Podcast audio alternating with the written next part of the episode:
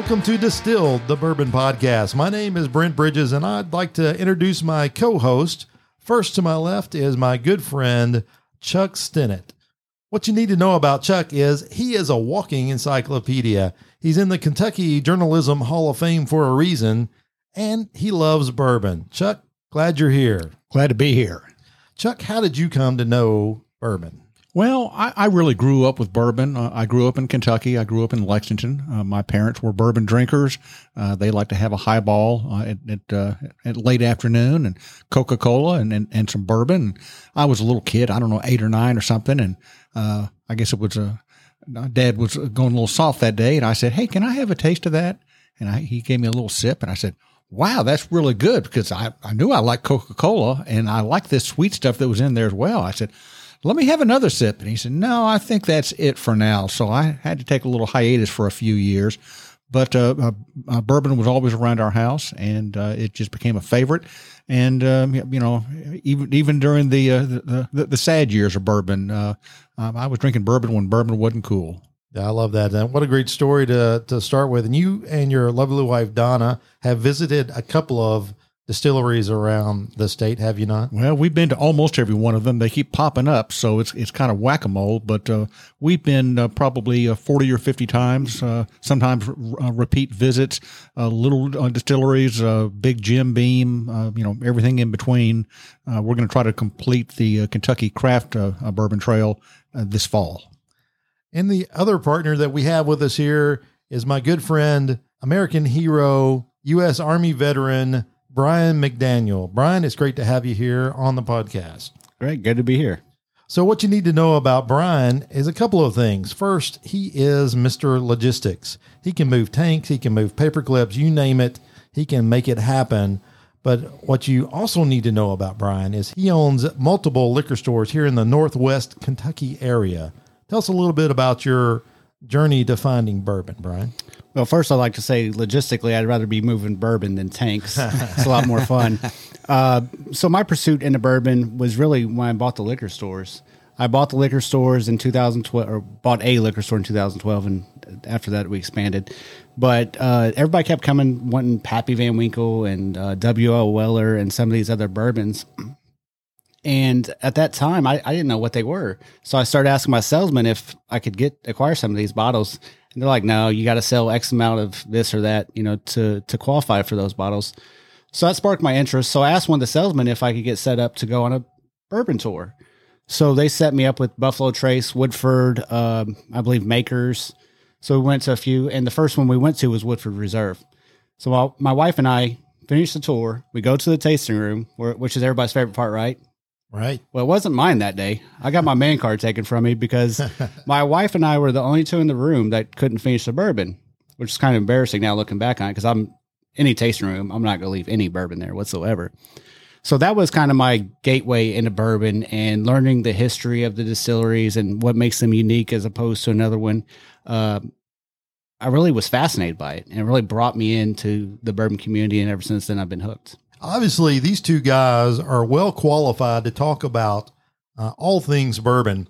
My qualifications are I have a couple of microphones and I like to drink bourbon, and that's about it. But let me tell you how I came to know bourbon. And that really starts when I go to college, and I kind of like college, Chuck. I've been uh, I've been continuously going, you know, uh, all my life. It seems like I finished eleven years and a couple of degrees. I think if you stay long enough, they will throw one in your car as you drive by. But it was at college where all of my buddies and all my fraternity brothers, you know, were drinking beer.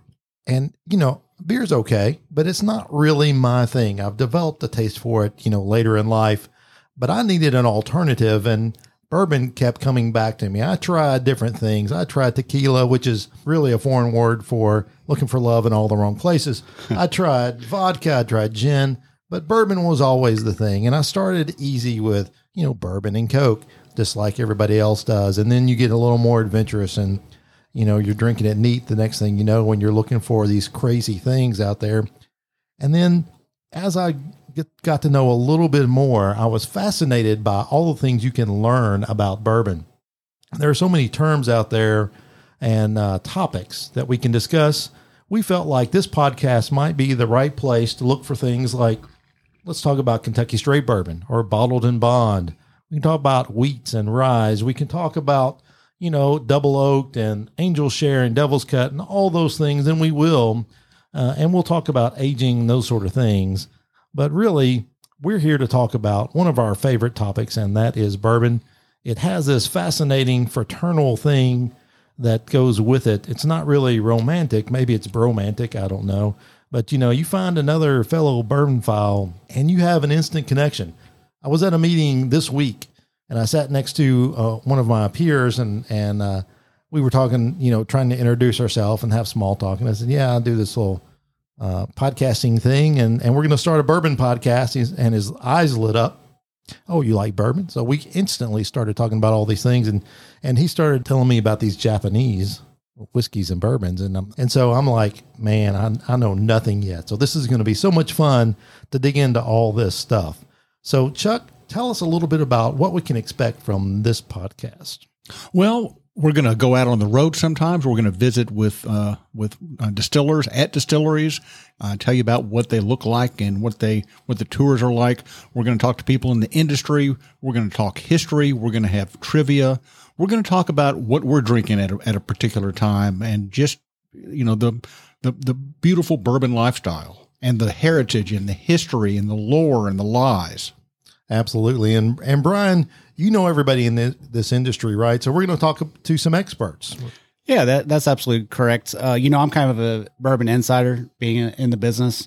So I have some uh, unique connections and we're going to talk to them. We're going to talk to some other people in the bourbon industry. Uh, we're not just going to go to distilleries. We're also going to reach out to people uh, who are on other podcasts or uh, who are just knowledgeable in the bourbon community. And I think we're also going to reach out to some novice and some people who are just regular Joes and see what got them into bourbon and their their love and affinity for it. Absolutely. And we want to know from you what do you want to hear? What topics would you like for us to cover? You can find us on the internet at distilledbourbonpodcast.com. You can find us on Facebook under that same name. You can send us an email to info at distilledbourbonpodcast.com and uh, just let us know. What do you think? Do you like the show? What do you not like about the show? And let us know what you're drinking. And talking about what are you drinking, Brian, what are you drinking these days? Well, Brent, uh, our first podcast we had uh, Weller CYPB. I told you that's probably my third favorite expression from them. Uh, today, I've actually got Weller Full Proof in my glass, which is a great bourbon, my favorite, uh, other than William LaRue from the Weller brand. Um, I personally like mine on the rocks. It's a little too hot for me to to drink it neat, uh, but obviously, wherever your preference is, is the way you should be drinking it. What pr- what proof is it? Is Full Proof? Uh, this one actually it's on it's one fourteen. Okay. Hey, I've got a great story. Years ago, we were at uh, the uh, the Jockey Silks uh, in the uh, in the Galt House Hotel in Louisville, and there was a, a convention going on. Uh, clearly, international group of people, uh, and I got the feeling that maybe these people were like you know chemists or chemical engineers or something like that. So, a bunch of smart guys. My wife and I are sitting at, the end of the bar at at Jockey Silks, and just kind of chit chatting with the bartender, and this young fellow, blonde a fellow probably in his late 20s comes in and in what sounded like a kind of a, nordic accent he says very distinctly uh, old granddad 114 please and the bartender says sure how, how, do you want it and he says neat and it sounds like he, that someone has told him what to order Right. and he, He wasn't looking at his palm or anything like that. Crib notes. I, I think it was smudged a little bit. So uh, uh, he he takes his, his little glass of, of uh, 114 proof Old Granddad, and about 30 seconds later, he was back at the bar saying, "May I have two glasses of ice water, please?" exactly. Yeah, that, that would be about right, man. Gets a little spicy sometimes. he, he, he he tangled with a little rattlesnake that night. yeah, that that reminds me of the uh, riverboat cruise we had uh, here in Henderson, Kentucky last week. You know, we had uh, ninety percent novice bourbon drinkers, and uh, you know we were drinking ninety and one hundred and I believe fourteen proof bourbons, and a lot of them just could not even finish it. The the look on their face when they drink it, and I can speak from experience because I was in that boat before. And you don't just start drinking 114 proof bourbon and be okay with it. Most people put in a cocktail of some sort. So Is that 114 was that the Peerless Rye? yes, it was the Peerless Rye. Yeah, I was sitting across from a fellow from North Carolina who he, he talked a good game, but he he, he When he tried it, uh, he was coughing. yeah, Smooth. uh, Chuck, what are you drinking these days? Well, most evenings I'm drinking uh, the House Cocktail. This is a cocktail that I discovered at Maker's Mark on uh, July 4th weekend mm, three or four years ago. Uh, they have a little cafe on the grounds, and after we'd done our tour and our tasting, uh, before we, we, hit the road, we were going to get a sandwich. And I, I, saw a little sign on the bar that said their, their special House Cocktail uh, it sounded good, uh, so I ordered it, and it was just delicious. So, house cocktail, uh, makers or other quality Kentucky bourbon, uh, some uh, bitters. Uh, I started off with Angostura, and then I went to Angostura Orange. But these days, I'm doing Fee Brothers. Boy, it is a really, Ooh. it's a tasty, tasty bitters. a few drops of lemon juice, and then, well, at Maker's Mark, they serve it with Ale 8 1 which is a, a Winchester, Kentucky based uh, ginger ale. Uh, it's famed across Kentucky, uh, but uh, usually I, I, just do it with uh, uh, with Canada on dry ginger ale, something like that. So bourbon, some bitters, a few little bits of, of lemon juice, uh, and uh, some ginger ale. And if you have got uh, a little bit of lemon, you can drop in there a little wedge. That makes it just that much better. So that house cocktail is my standard. And that days. sounds like a great summer drink. Fantastic. Another great summer drink is, is what I'm drinking, and that's a Kentucky Donkey. Kentucky Donkey is very similar to a Kentucky Mule, which you probably are already aware of. Is um, bourbon, great bourbon if you can get it, and uh, then a ginger beer a real ginger beer, some lime juice. Well, I didn't have limes uh, and really wanted a, a mule. And uh, so I had some lemons. I thought, well, I'll try it. I mean, how bad could it be? It's bourbon. So uh, I made this uh, bourbon ginger beer lemon drink and, and had to call it something. So donkey is the closest thing I could come up with to a mule. So, um, man, it's good. It's good stuff. I may never have a, a mule again. Cool. I like it. If you're mixing, I'm thirsty. All right. We'll do it for sure. So uh, you mentioned earlier that we may have trivia contest, and absolutely we are. And uh, not only will you have bragging rights for winning this said contest, but uh, we will draw one person that sends us the correct answer, and they'll have a fabulous prize. And Brian, can you tell us what that prize is? Yeah. So if they're local, they will receive ten percent off um, any purchase at any of our Beverage Barn locations, which we have four, three in Henderson and one in Morganfield, Kentucky. Chuck, what is our trivia question for the day? Sure. Well, lots of brands uh, they uh, they have some kind of a slogan. Their their claim to fame. Uh, years ago, uh, James E. Pepper uh, out of Lexington, uh, they had their motto was "Born with a Republic" because James E. Pepper had traced the traced the distilling in his family back to the 1770s when the Revolutionary War was taking place. So my question is: There is a Kentucky bourbon that its motto is Kentucky's first distiller. So, what bourbon brand uses Kentucky's first distiller as its slogan? Hmm, that's a good question. If you think you know the answer, you can send us an email at info at distilledbourbonpodcast.com.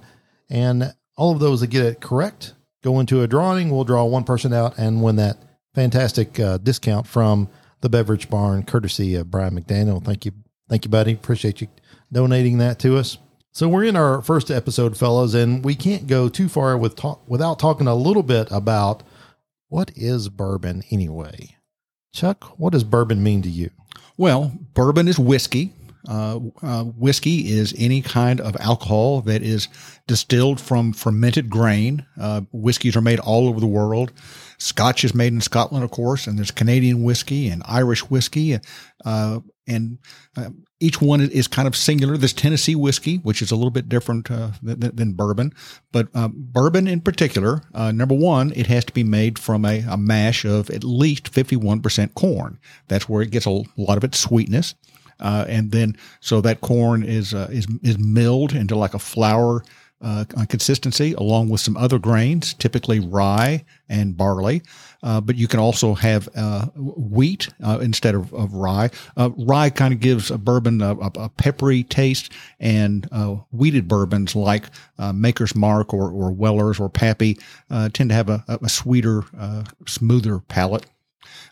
it has to be made in America it doesn't have to be made in Kentucky, but they say that 95% of all the bourbon uh, is made in Kentucky. In fact, there are more barrels of bourbon aging in rickhouses across Kentucky than there are man, women, and children living in Kentucky. Something up, upwards of five million barrels these days. So at least 51% corn uh, made in America, hopefully made in Kentucky. Uh, then after it is uh, uh distilled and you have clear white dog, then that uh, that uh, that whiskey is going to go into a new charred oak vessel or container uh, where it's going to be aged. Uh, by law, by federal law, and these are all federal regulations, uh, there's no um, minimum amount of time that it has to be aged. Typically, it's going to be a matter of years. Uh, if it's labeled as a Kentucky straight bourbon or if it's bottled in bond, well, then there are uh, uh requirements. But basically, 51% corn, made in America, uh, aged in a new charred oak vessel. Uh, a couple of other t- um, technical uh, details that, that, that we'll skip right now, but when it goes in the bottle, it's got to be at least 80 proof uh, forty percent uh, alcohol. I think most of the bourbons that uh, you'll you'll see at, uh, at, at Brian stores and, and everywhere are going to be more like ninety or hundred or yeah hundred proof, but it's, it's got to be at least eighty proof. Um, oh, and and it's brown and it's delicious. And Absolutely. it gets it gets all the color from the barrel. I mean, that's really where that color comes from. It's not at there's nothing added to it. It is coming from that barrel, that charred oak barrel. And the cool thing about bourbon is what really separates bourbon from other whiskeys is all those characteristics of a charred oak, first time charred oak barrel. Scotch far outsells bourbon, you know, throughout history. Uh, but what a lot of people don't know is they can reuse their barrels multiple times. And for for bourbon, you have to use that one barrel, and then you have to uh, get rid of it or not use it again for bourbon. Right, and I think some of the bourbon barrels actually go to, to Scotland, Scotland, right? To, right to uh, age scotch. Yep, and some of them go to breweries, wineries, things of that nature. So there's a huge surplus with with bourbon the way it's propelling in the market. Uh, there's a lot of uh, used bourbon barrels out there that are going to wineries, uh, you know, and a lot of them like uh, Brown Brown Forman, for instance, which owns uh, Woodford Reserve and some other brands, big brands. Uh, they use theirs internally. They'll just send them off to make whiskeys like Early Times, which they don't own Early Times anymore. But that's what a lot of the big companies do. Sure, and I can't wait to go to to uh, Stave, like Independence Stave. Oh yeah, and, yeah. I've never and, been. Chuck Chuck has, but yeah, we'll definitely talk about uh, those more in other episodes. And speaking of other episodes, we're going to be going to uh, a distillery soon. We're going to go to Casey Jones. It's a very cool place down at Hopkinsville, Kentucky. Great people down there. We have an interview that uh, I think you're going to really enjoy. We're also going to talk about the Bourbon Trail, and we'll have uh, Chuck tell us about uh, all the experiences he had, and, and Brian's been to several. And uh, I'm a newbie. I, I, have all kind of questions about how to get started and where to go and what else can you do. And then we're going to talk about how to find that unicorn bar- um, barrel. Yeah, I'll take a barrel of Pappy any day. Um, I just don't want to show up on Netflix on that yeah. show Heist, right? have you seen that yet? I have. It's very different than I expected, but it's definitely a must watch if you're into bourbon. Yeah, if you don't live in Kentucky, we're not all idiots. I promise you. Yeah. But it is a good show. Yeah, we have our teeth it. as well, just like you yeah. said. Yeah. I haven't played softball in years. but beyond that, uh, I digress. So uh, we're going to find those unicorn barrels. Brian, you're going to help us figure out, you know, what is the supply chain? How are you going to have your best opportunity to find something that is becoming more and more difficult to find? Yeah. So uh, just like Brent said, I mean – it is a roller coaster ride of how to obtain allocated bottles. I get asked daily, multiple times a day, about bottles when they're being released. And the thing is, most most consumers, especially bourbon consumers, uh, they know more than me in some cases of when something's getting released. Uh, I I don't even research anymore because I just wait for somebody to ask for it, and they tell me when it's going to be released, and I start asking my salesman. Uh, but yeah, we'll, we'll, go down that uh, that rabbit hole, if you will, a different episode because it's very complex. A lot of people don't understand the three tier system of how the bourbon or the liquor industry works as a whole. So we'll have a dedicated episode just to speak of that. All right, very good. Well, fellas, do you have anything else? I got nothing. I've got nothing. All right, then. Until next time, please drink responsibly.